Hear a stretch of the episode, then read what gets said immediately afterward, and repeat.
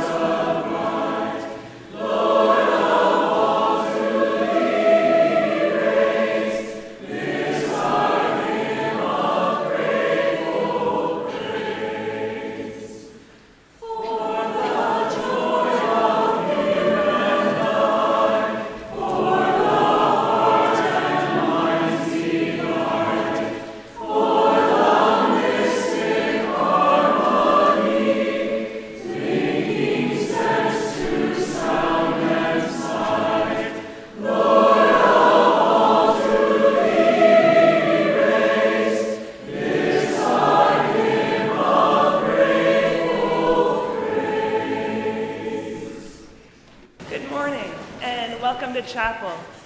Um, it is my great pleasure this morning to also welcome many guests to campus this morning, both prospective students and families, and I believe some uh, teachers from, is it Mennonite schools across the country? I'm not sure from where all, but I believe there's some teachers among us as well. So welcome. We hope you enjoy your visit with us today. Um, and to all of you, I hope you uh, enjoy joining us in worship this morning. Um, over the past month or so, and I apologize for my scratchy voice, um, we have had the opportunity to hear reflections on faith from a whole variety of voices. Um, in early March, we got to hear from our brothers and sisters in Christ from the Global Mennonite Church.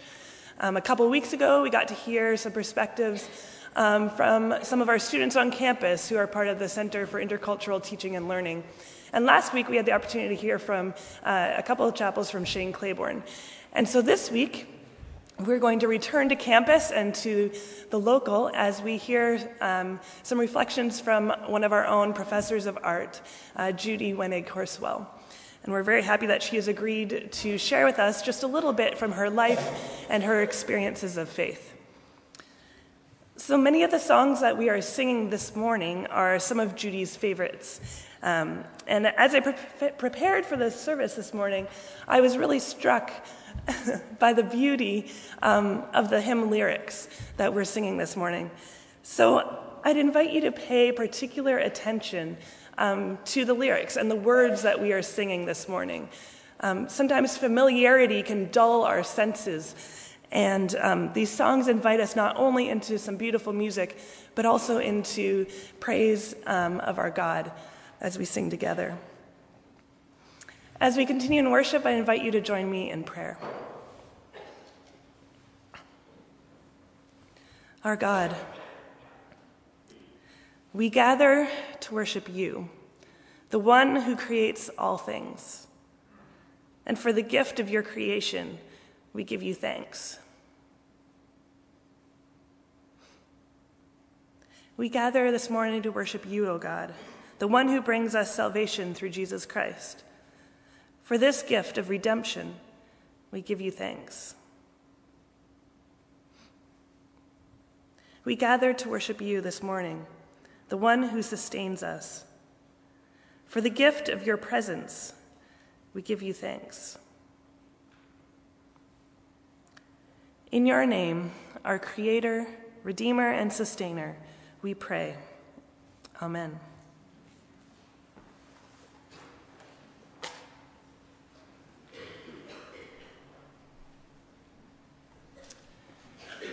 And I invite you to join us in singing our second song of the morning, All Creatures of Our God and King, number forty-eight in the hymnal. There's a certain symmetry to the, the verses we will sing. We'll begin with verse one, and then we'll sing the three middle verses, three, four, and five, and we'll then sing the final verse. So one, three, four, five, and seven.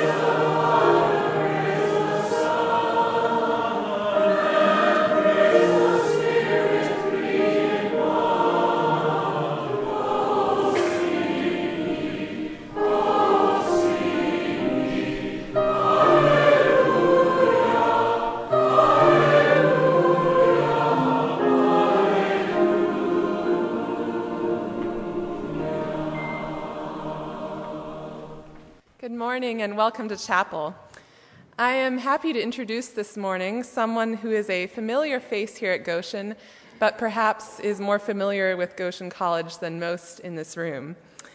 Judy Wenig-Horswell, currently my enameling and art history teacher, has been teaching full-time in the art department here at G C since nineteen seventy-six, I believe.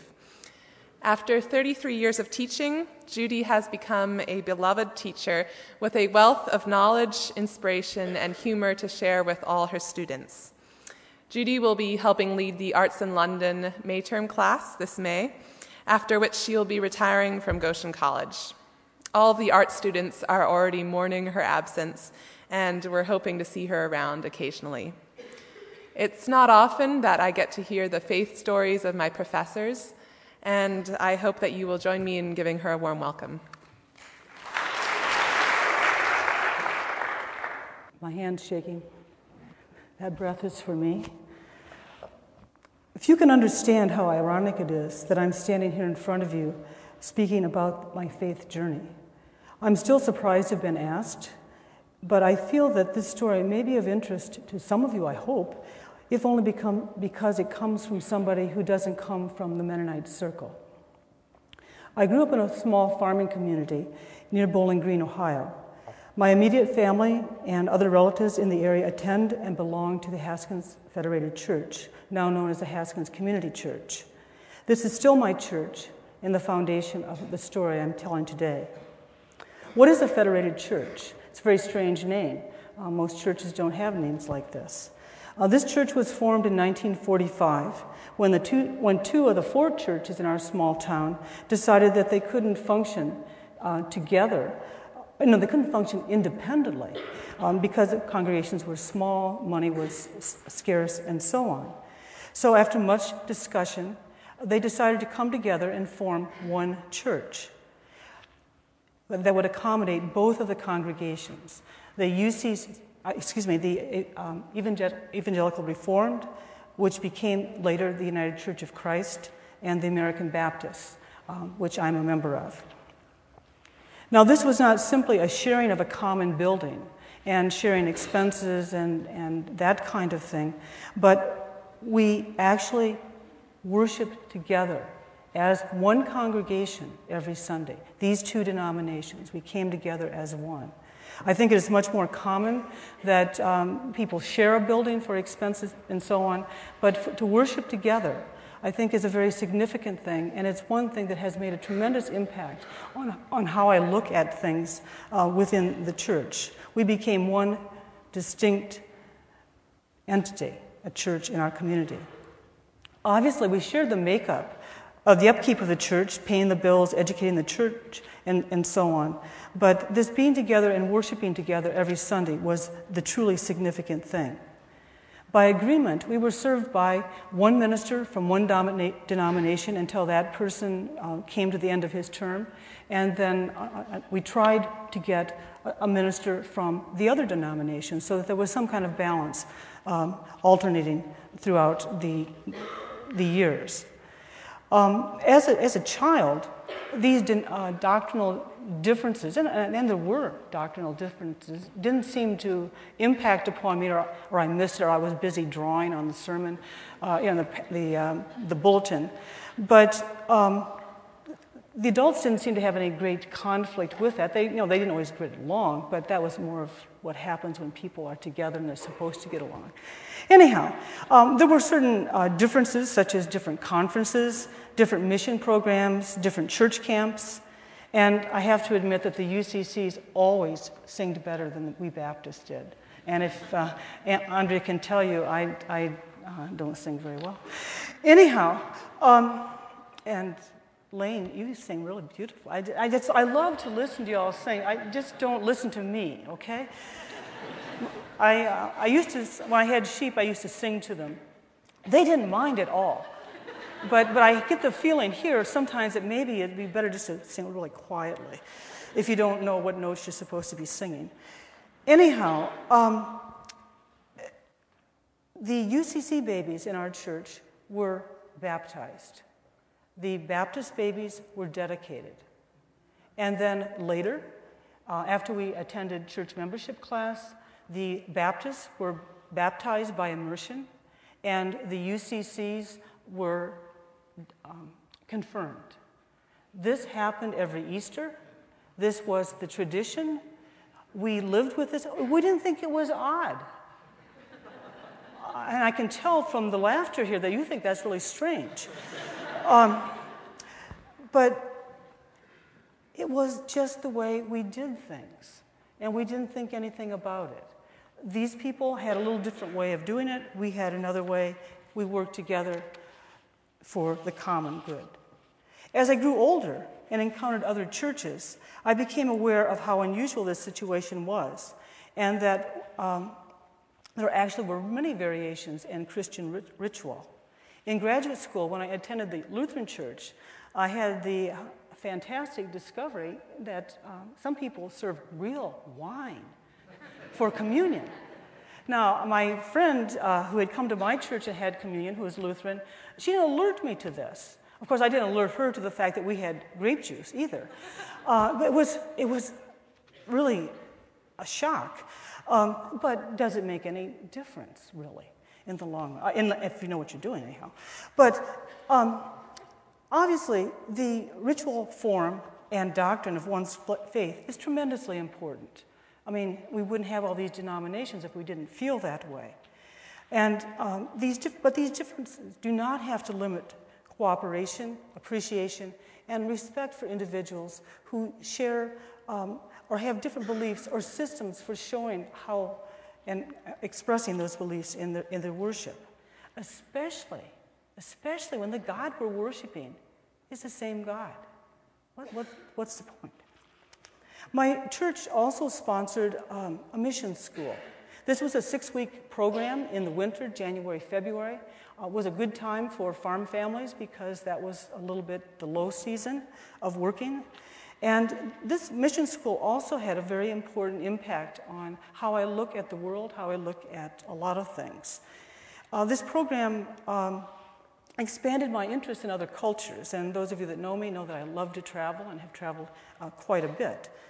The invited missionaries that came were uh, sometimes Americans, and oftentimes, or they brought along people from the cultures that these missions were located in. And I was, you know, in Wood County, Ohio, in the fifties, and most of you, you know, you weren't even, and nobody was even thinking about most of you then. Um, this was something. This was exciting. We did have T Vs, believe it or not. But um, to have this international component, the opportunity for that was really exciting, especially for me. We didn't frequently encounter people that looked any different than us or had different backgrounds.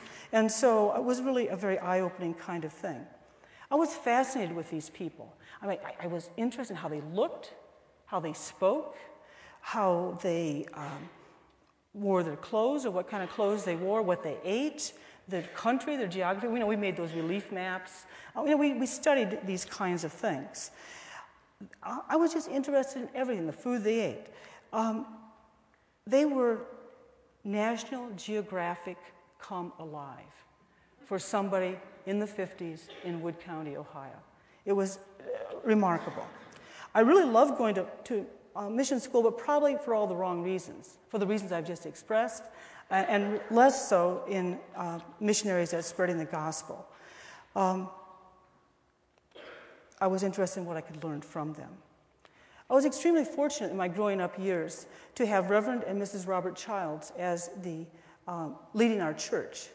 These two people were both very interested in the arts, in science, and they were very tolerant of the many questions that I would ask.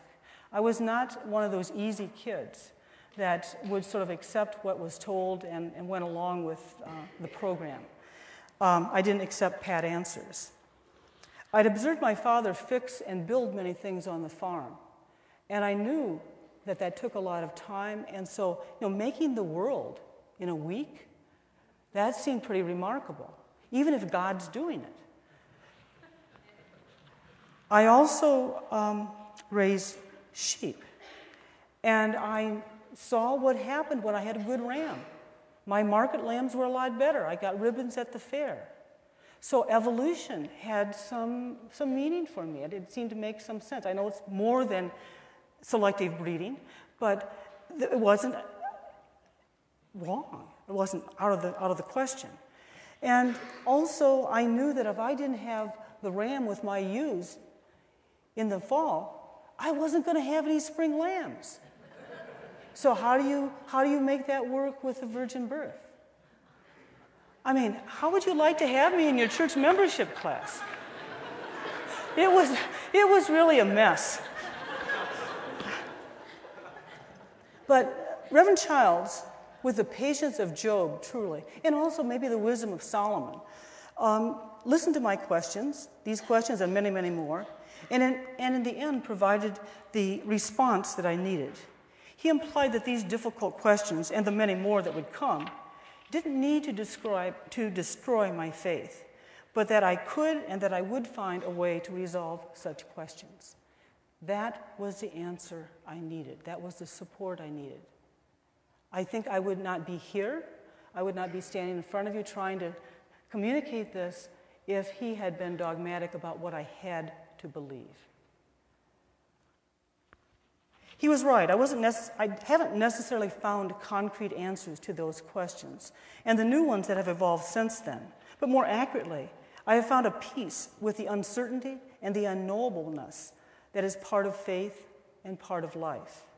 If one is alive, alert, sensitive, paying attention, there will always be questions, new issues, or maybe new perspectives to perennial issues. Moving to Indiana, and especially teaching here at Goshen College, has been another significant portion of my faith journey. During my interview with Dean John Lapp in the mid seventies, and uh, after reading all about Mennonites in a little book, booklet that actually had that title that I picked up in Shipshewana. I was all set for my interview, right? Well, that was obviously not the best resource. And I made a rather flippant comment. I probably made more than that, but I meant this one for sure, that I really didn't see, any, see much difference between Mennonites and Baptists, except this issue of pacifism. And to me, that seemed to be a very political thing, not a religious thing.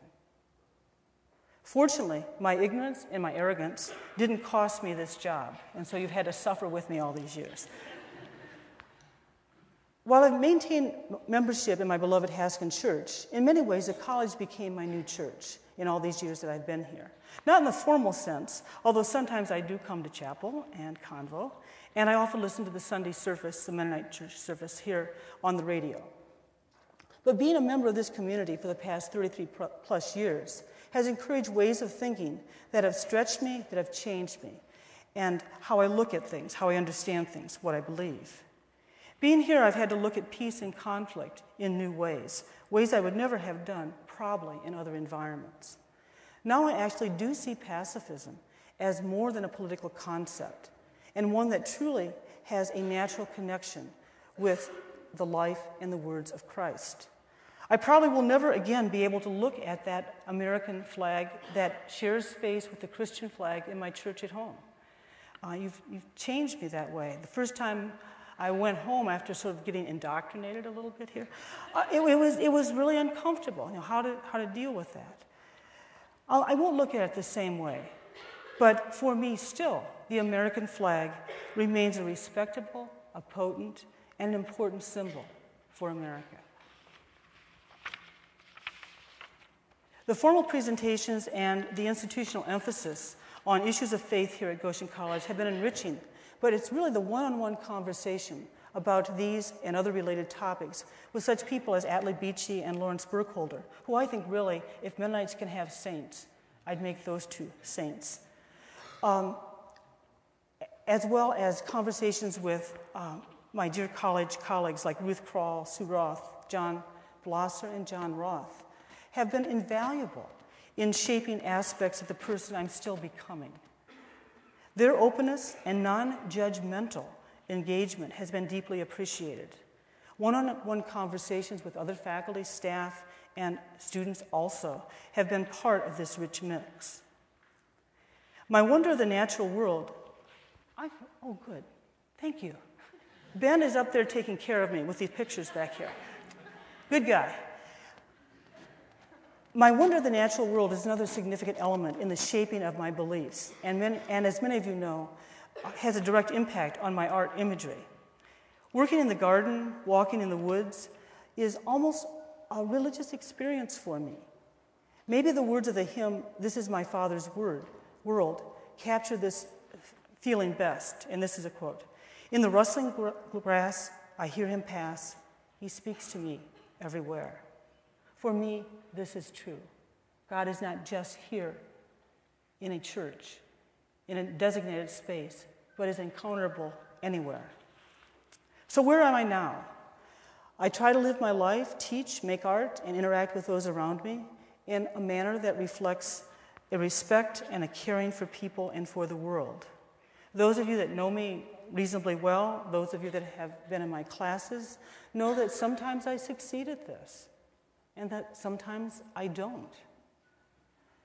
I fall far short of what is possible. The questions and doubts remain. While I continue to grow in my understanding, the, qu- the questions and the doubts remain, but I st- still continue to grow in my understandings. But most present for me is a foundation of faith and a belief in God, sometimes unorthodox for sure. Now we'll try this. Sort of like these crosses that you see behind me. Uh, these are crosses that I made, uh, some of the twenty-five that I've made over the last twenty-five years for my mother-in-law.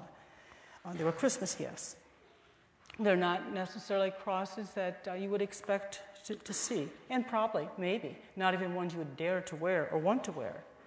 But my my foundation is sort of like them in that they're connected and yet they're uh, a bit unorthodox.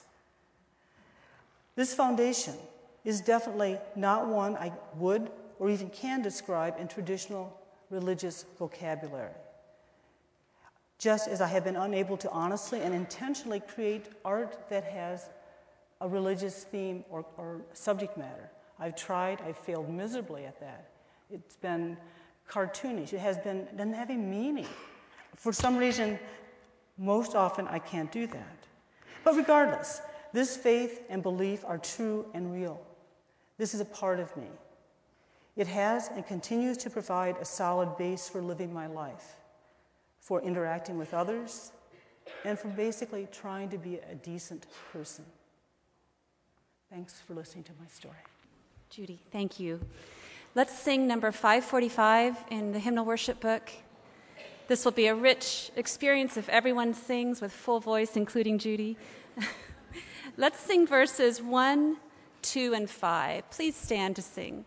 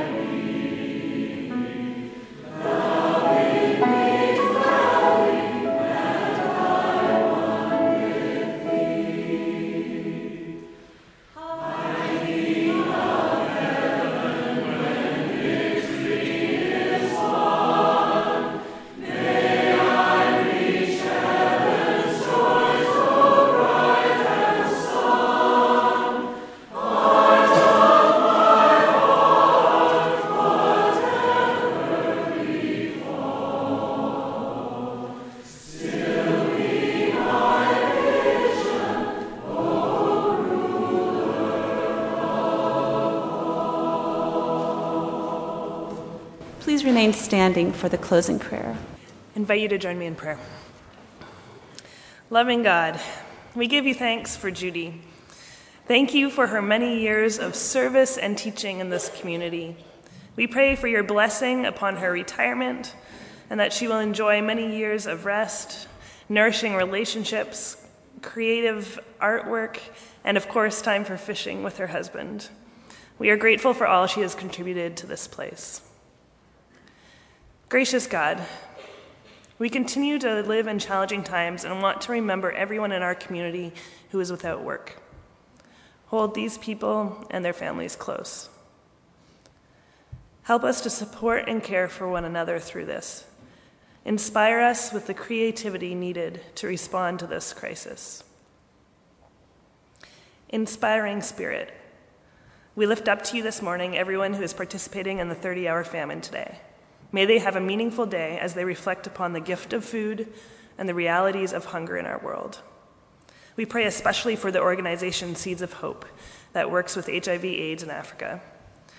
May their work be meaningful and reach those who are in need. As we go from this place, O God, fill us with your peace as we face the busyness of this time of semester. Grant us your guidance to those who are discerning next steps in life. And help us to go into the world doing what you require, living with kindness and justice, walking your path humbly.